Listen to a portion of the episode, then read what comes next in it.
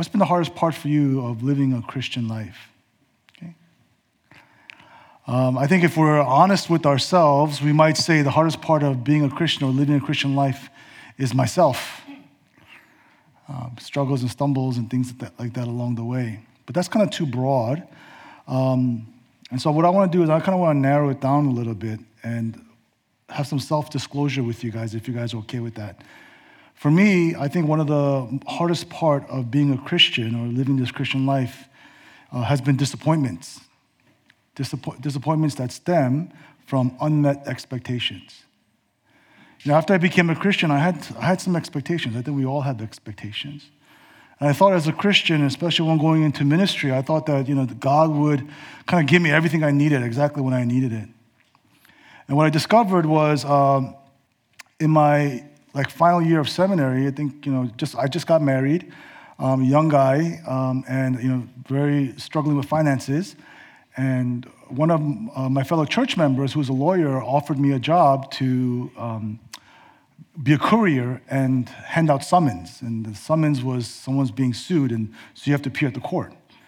And I didn't know what this job was, but I took it because I needed some money, some extra money. And so I remember going to businesses, and I would go into the front office and I would ask the secretary, Is Mr. So and so here? And they would be like, Oh, let me check. And they would go in the back, and I could see from the corner of my eye, because the door's open, they would go in, and the person would look and see me, and then they would try to sneak out the back. Um, because pretty much, if, if I don't hand it to them, they never received it.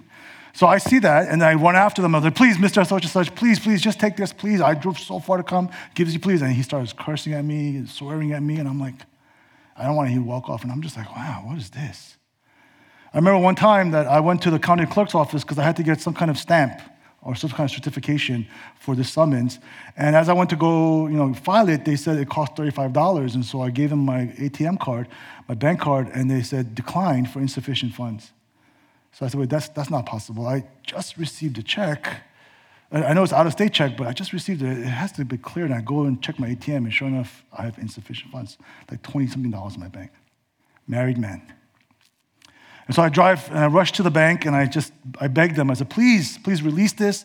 Please release some of it. I, you know, I don't have money for groceries. I'm trying to do this extra job. I'm trying to file this and this fee. And so they did it. On the way back from the bank to the courthouse, I just started to yell at God. I just like asked, you know, shouting at him, What is this? Here I am trying to love you, trying to serve you, trying to give everything. I don't even have enough money to buy groceries for my family. Like, look at the people in the world. They don't even think about you, and they live in abundance. If you're going to treat me this way, it's over. I'm done. And I said, many, many explicatives. I arrived back at the, at the courthouse, and it's a true story. As soon as I parked, opened door, stepped out, and there was an elderly homeless lady. And she was pushing one of those small shopping carts. And she walks right in front of me, and she stops, and then she looks right at me. And she says, Jesus loves you, and I'm praying for you that you know that. And she just walks away. And I just, I'm just shocked. I don't know what to make of it. So I just go inside. I, I I file the, the form, pay the 35, and I come back out and I, I'm looking for her because I want to give her whatever money I had left. And I look at that woman's life and I say, she has nothing. Literally has nothing except what she's pushing. But yet, she lives her Christian life so differently with different expectations and different responses to her circumstances. Why is it so different from mine? What was I expecting? What was I expecting my life to be like? You know, I thought also, you know, as a Christian and also as a pastor, I, I, expected that if I would be part of a church, that God would bring me to a church where the community, church community, was seeking to love God more and seeking to be kind to one another. But I ended up in this one church, and no matter how much I prayed for the members, no matter how much I fasted for the members, no matter how much I gave of myself in caring and loving the members, I was evaluated as insufficient not enough. I heard people were gossiping behind my back, and I sensed that I was not wanted. I had not felt such rejection even when I was a non Christian. And I began internally to say to God, God, people really suck. Suck the life out of me. God, take me out of ministry. It's too difficult to be around people, to minister. Just take me home to be with you. Because I ex- expected a certain kind of life. I expected a certain, certain kind of circumstances. And when it didn't happen that way, it crushed me, it devastated me. And I could see how my sorrow, my anguish was spilling over to my wife and kids. So let me ask, let me ask you guys how about you? What did you expect your life to be like following Jesus? What did you expect your Christian life to be like? What did you expect from God? How about you who are married? What did you expect from marriage? And for those of you who are not married or married, what did you expect your life was going to be like now, 10 years ago? Today, what I hope will happen is as we look at Hebrews 12, I hope that we can all be honest and examine the expectations of our life. God's word gives us right expectations. And it's so necessary that we hear it and we learn from Him because what happens is if we have a wrong or improper expectation, then that leads to unmet expectations, which leads to frustration, disillusionment, bitterment, giving up, and losing hope. I hope that we will all take some honest examination of what our expectations of this life is about, Christian life especially. So, we are finishing up our series in the book of Hebrews, and last week, uh, Pastor Dave covered Hebrews 11. And remember, he said that Hebrews 11 is known as the Hall of Faith. And of course, the Hebrew Christians who are reading Hebrews, the book of Hebrews, they are well aware and well familiar with the heroes of faith, the Hall of Faith, from Abraham all the way to the prophets. And each of these men and women were able to go through tremendous trials, tremendous persecutions, overwhelming disappointments, torture, and even death because they had their faith solidly upon God and they did not lose their hope even to the very end. And I hope that we will learn this more and more for our own life as well. So let's turn our Bibles to Hebrews chapter 12, verse 1 through 8. Hebrews chapter 12, verse 1 through 8. And I always encourage you guys, bring your own Bibles and bring a pen and a paper and a pad so you can write things that stand out to you so that you could study scripture on your own. Be a good student of God's word. Hebrews 12, verse 1 through 8 says this Therefore, whenever you see a therefore, you have to ask why it is therefore, right? So, therefore, since we are surrounded by so great a cloud of witnesses, let us lay aside every weight and sin which clings so closely, and let us run with endurance the race that is set before us, looking to Jesus, the founder and perfecter of our faith, who for the joy that was set before him endured the cross, despising the shame, and is seated at the right hand of the throne of God. Consider him who endured from sinners such hostility against himself, so that you may not grow weary or faint hearted. In your struggle against sin, you have not yet resisted to the point of shedding your blood. And have you forgotten the exhortation that addresses you as sons and, of course, daughters? My son, do not regard lightly the discipline of the Lord, nor be weary when reproved by him. For the Lord disciplines the one he loves and chastises every son whom he receives. It is for discipline that you have to endure. God is treating you as sons. For what son is there whom his father does not discipline? If you are left without discipline, in which all have participated, then you are illegitimate children and not sons. God's word to us today. Yeah, please take a moment to look at that yourself. The title of today's sermon is Joyful Expectations. Joyful Expectations. And what I want to do is, as we look at today's passage, is break it down into three parts. It begins by asking us, what race are you running? Really?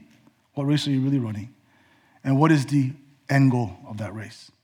What's the finish line of that race? Secondly, what should we expect when we're running the race that God sets before us? What should we rightly expect on this race that God has set before us. And thirdly, how we can live and run this race to the end and run it well. How we can run this race to the end and run it well. So when, I, when I, we look at today's passage, what I see is that the writer of Hebrews is pointing out that not only are we to run this race that's set before us, but it's imperative that we know what this race is and what the end goal or the finish line of this race is. So, as followers of Christ, what is the race that God has set before us? What's that? What's the race? It's, we could say it simply as this to love the Lord our God with all our heart, soul, strength, and mind, and to love our neighbors as ourselves. That's the race God, God put us on. To live in obedience to Christ, to become more like Him and know Him, right? So it's not me focused, it's God focused, it's God centered. He is the point of my life and all of history. So the writer of Hebrews is telling us don't just be on a race, know what race you are actually running and what end goal you're looking for. The writer of Hebrews tells us through this relatable metaphor that life is like a race. The moment you and I become followers of Christ, God has set us on his journey, his race to become more like him, more like our Lord Jesus Christ. But here's the thing this race, we're not racing against each other like the race of the world. This race, we are actually racing together. We are to encourage each other all the more as we see the day approaching to become more like Christ, to love God more. But here's the thing we're not just running this alone, we also have a cloud of witnesses. All those we saw in Hebrews 11 who have run the race themselves and they are standing on the sidelines and they're cheering us on. Keep on running, keep on running. There's Abraham, there's Moses, keep on running.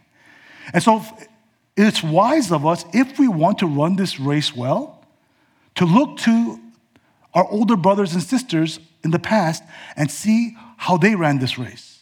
See what they faced and then how they responded so that we would also have a proper expectation and a proper end goal as well as we run this race. So let me ask you a question here. What expectations do you live with? What expectations are in your heart and where do those expectations come from? I've met many, many sisters who have thought this Someday my prince will come. And then they meet that guy.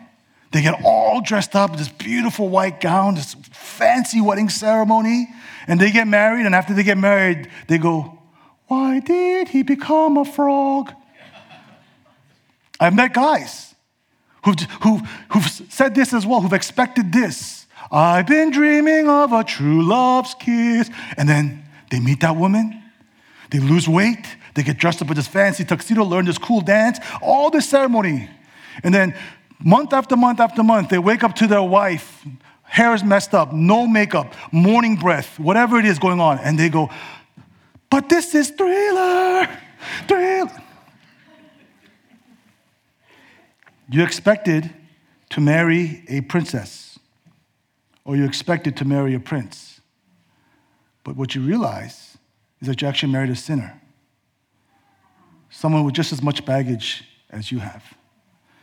And because you had this expectation and it was unmet, now it leads to frustration, discouragement, losing hope, and some have even given up and called it quits. So, where did you get this expectation from? Disney. You didn't get it from God's word.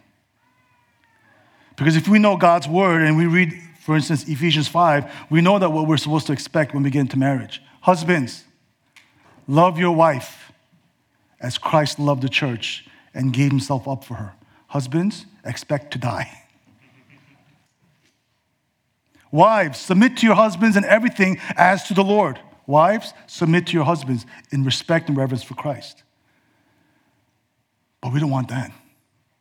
Because so much of our life follows and pursues after what we want for our comfort and for our pleasure and not for God's kingdom.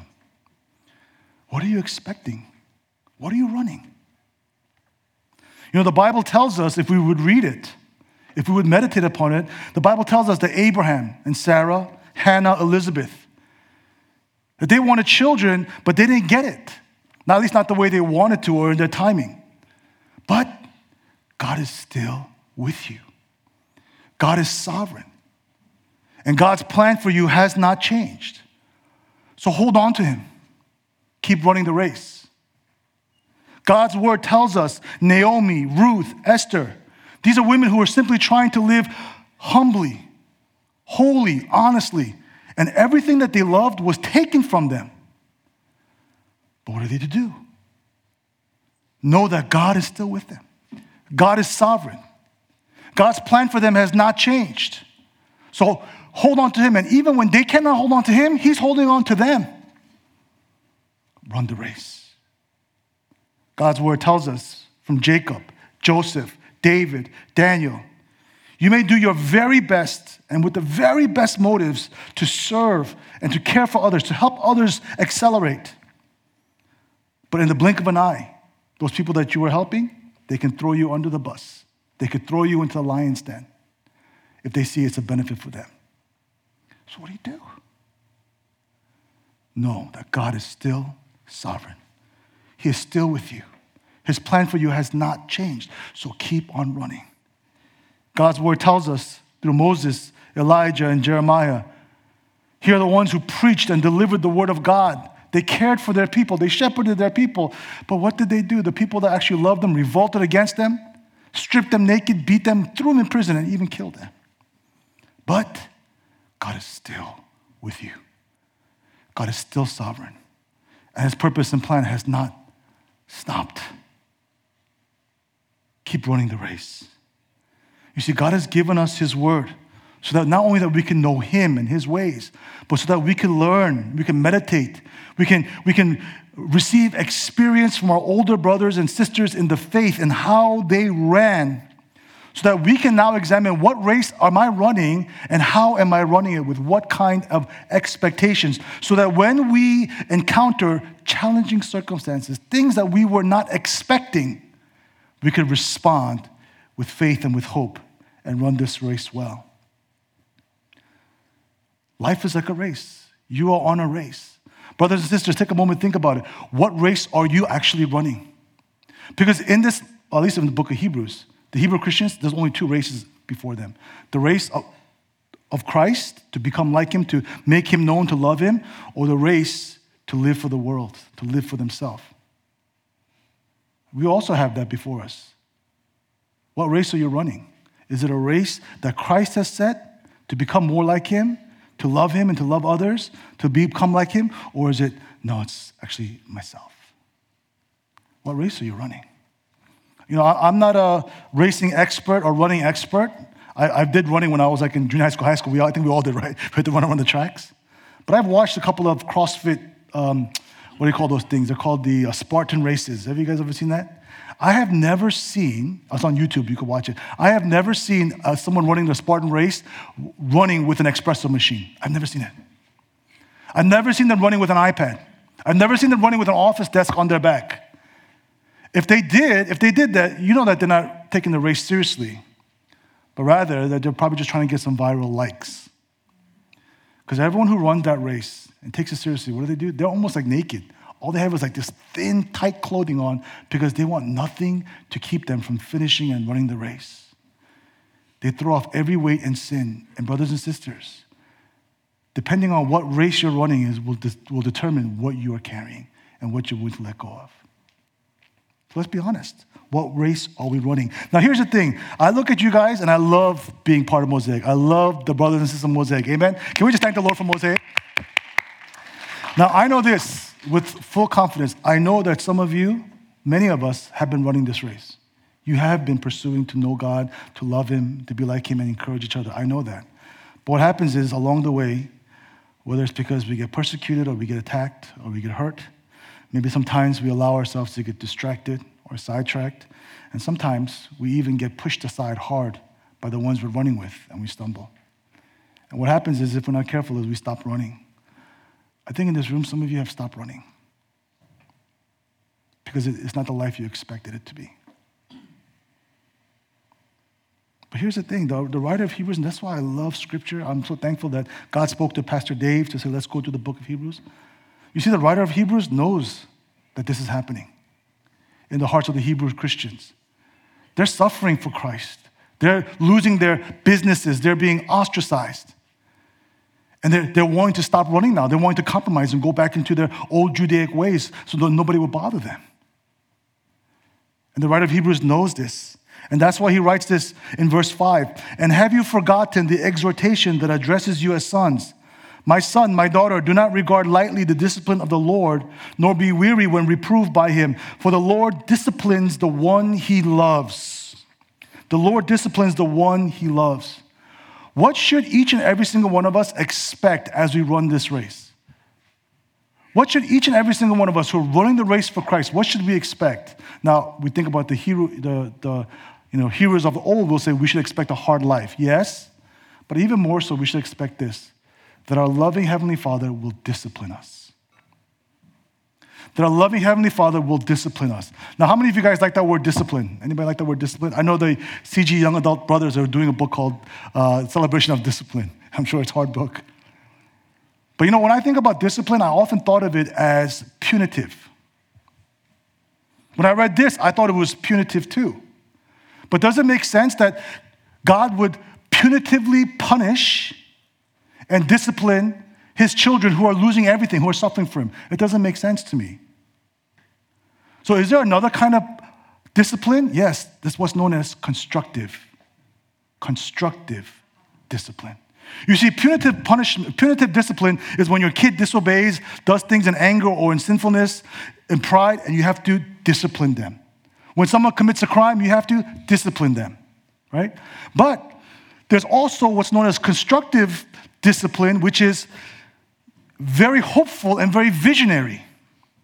It's like a potter who sees a raw clay and knows that he has to hit the, the clay in a certain way in order to mold it to make it something remarkable.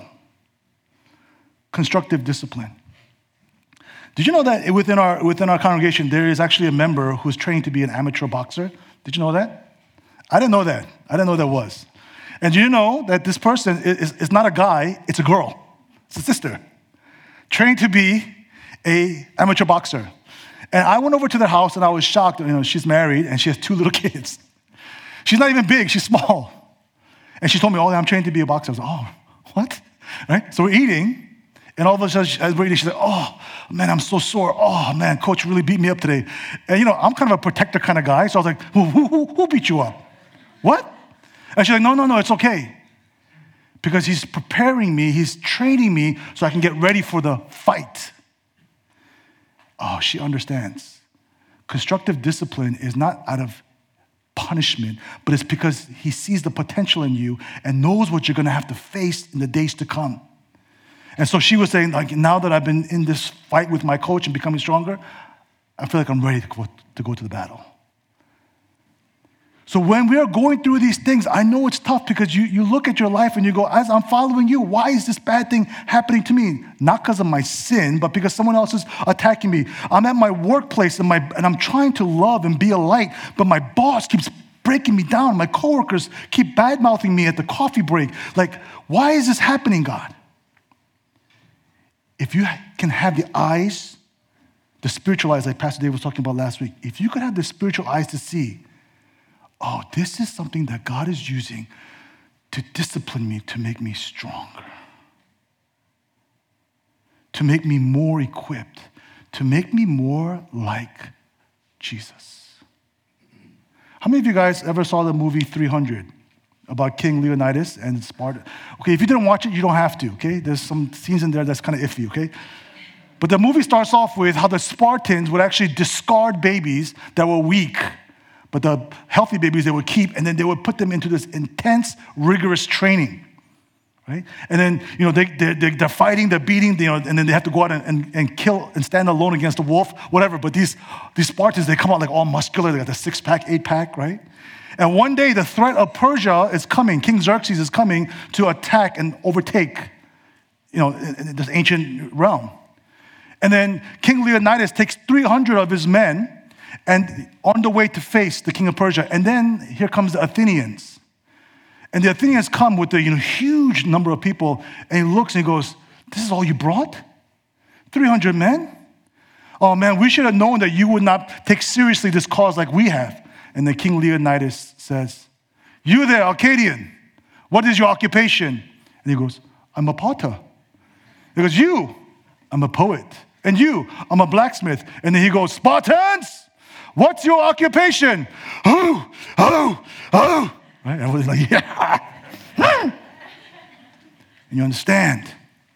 All that discipline they went through was so that they can encounter this beast, this monster, and protect and defend their nation. I can imagine when Jesus comes to us, he goes, Christians, What is your occupation? And we say, foodie. K drama. Nothing's wrong with that.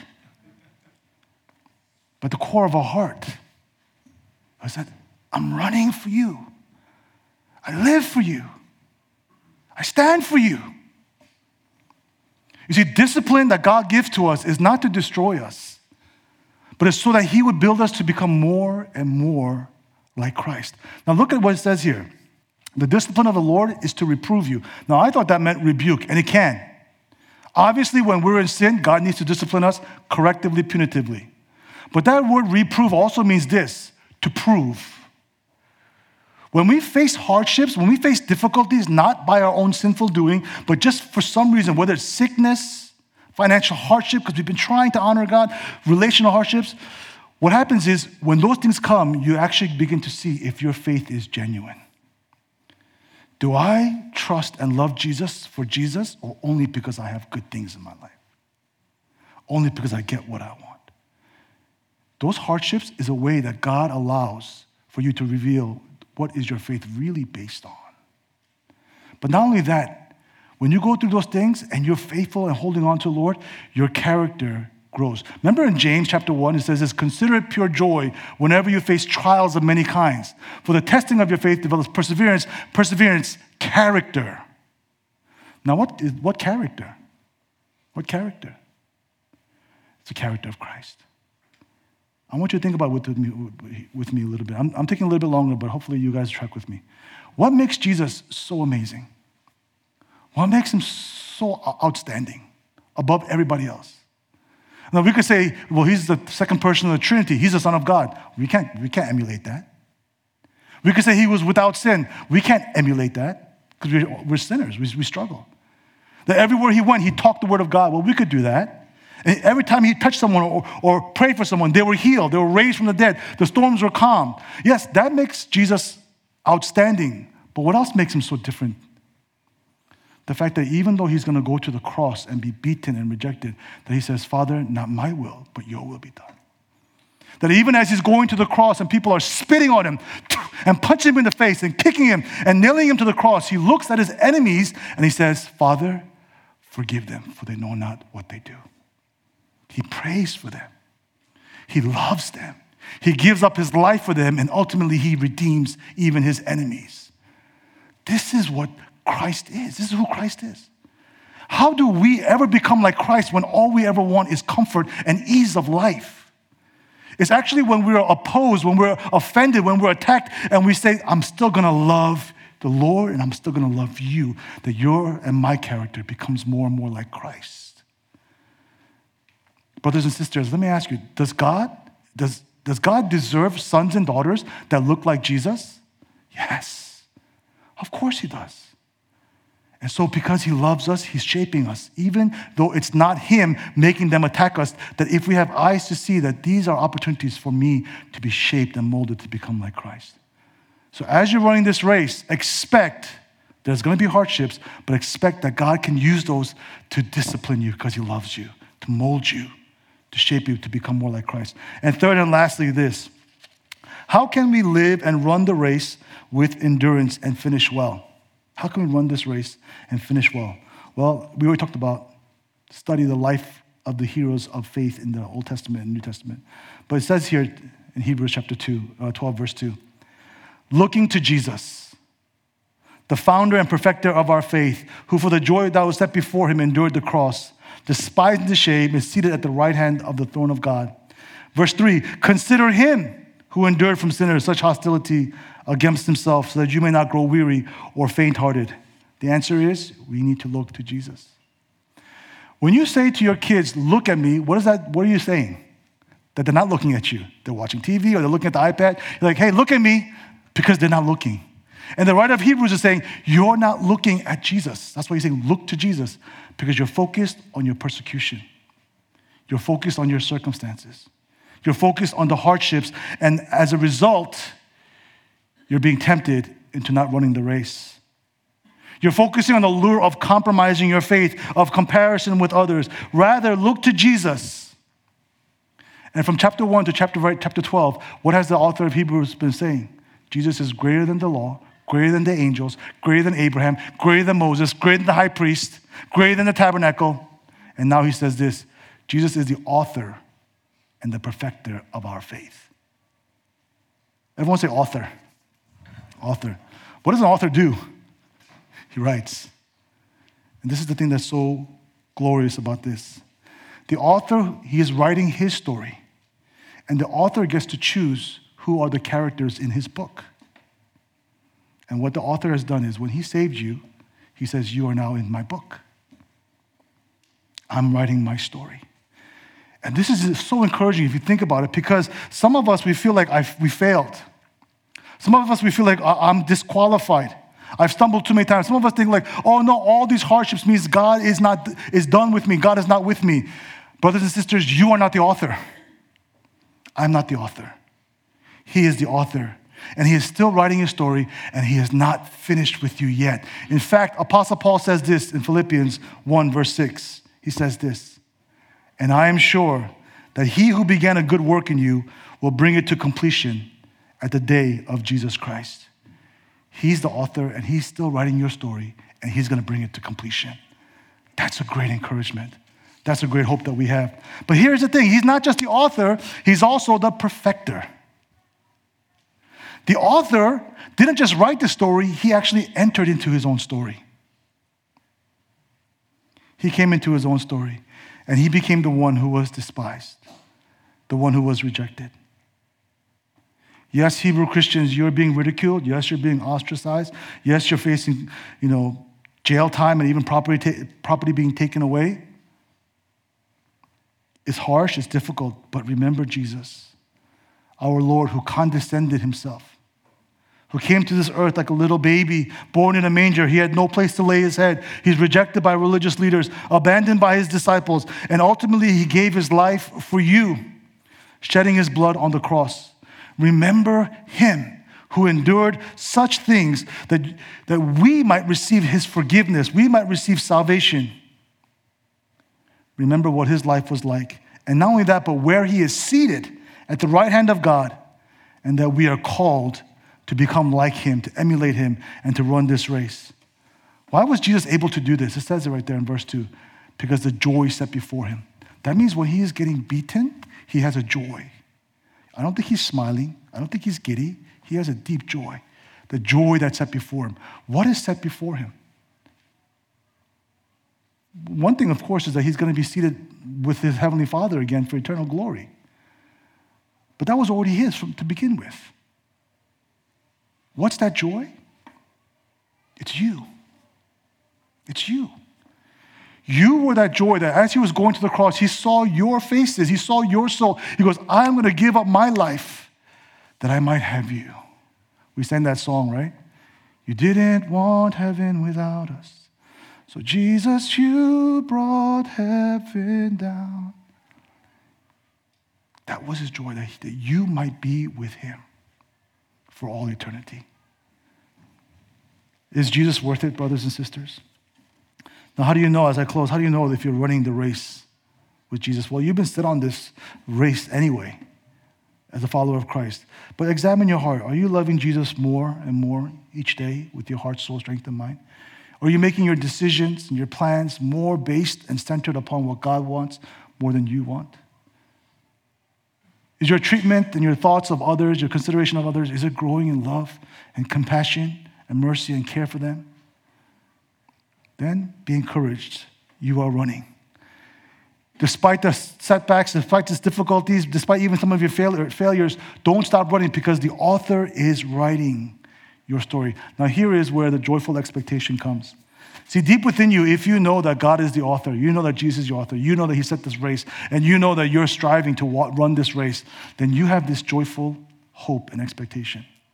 And one of, one of our DT sisters, I shared this with our discipleship training sisters, Hebrews 12. I asked them to meditate upon it. And she said this When I read this, I can see the day that when God calls us home. And Jesus is waiting for us at the finish line with arms open wide. And he says to us, Welcome home. Well done, my good and faithful servant. Brothers and sisters, when we run this race, yes, Jesus is at the finish line, but he's also with us through the Holy Spirit, and we have each other to run this race together. May we run it, amen, with the right expectations. Let's pray together. I want to invite the praise team to come on up. So, first question, brothers and sisters, for each of us to examine, hopefully throughout this week, is what race are you really running? Is it the race to love Jesus, to become more like him, to know him, to obey him, love others, or is it a race for more stuff, for more creature comforts, for more compromise, for, for more of just yourself, kingdom on earth? And as you're running this race, do you know the finish line is promised, is, is sure. It's going to be the eternal reward in heaven with our Lord Jesus Christ. Will you, will you ask the Lord to give you the proper expectations that, Lord, you're going to discipline me on this race? Not because you don't love me, not because you're not with me, but because you could see in me great potential. You could see in me what I can become more and more like our Lord Jesus Christ. So, Lord, let me have that expectation when I face difficulties, when I face opposition, when I face ridicule for the namesake of Christ. May I understand, Lord, that this is a way for you to discipline me and strengthen me. And can you also I say, Lord, let me fix my eyes upon you. Let me look to you, Jesus. I just remember the nails in your hands, the nails in your feet. Remember what you did for me, Lord. Though I was your enemy, you love me. Make me more like you. Let's just go ahead and take a moment to pray. Thank you, Jesus.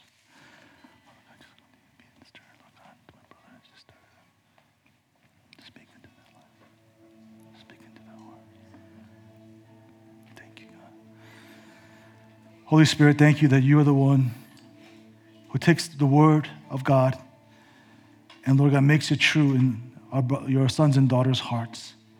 And I just pray, God, that today everything you want to say to your son and daughter, that, Lord, that they will be able to hear it, receive it, and let it be planted in good soil. That, Lord, it will bear fruit, the fruit of be, becoming more and more like Jesus, obeying Him, Lord God, throwing off every weight and sin that clings to us, and, Lord, running and encouraging each other on this race. Make us your church that does this, Lord. That we encourage each other to run the race. How beautiful this will be as a community. So we thank you. Let's all rise together. Let's sing the song in response to God's goodness over our life.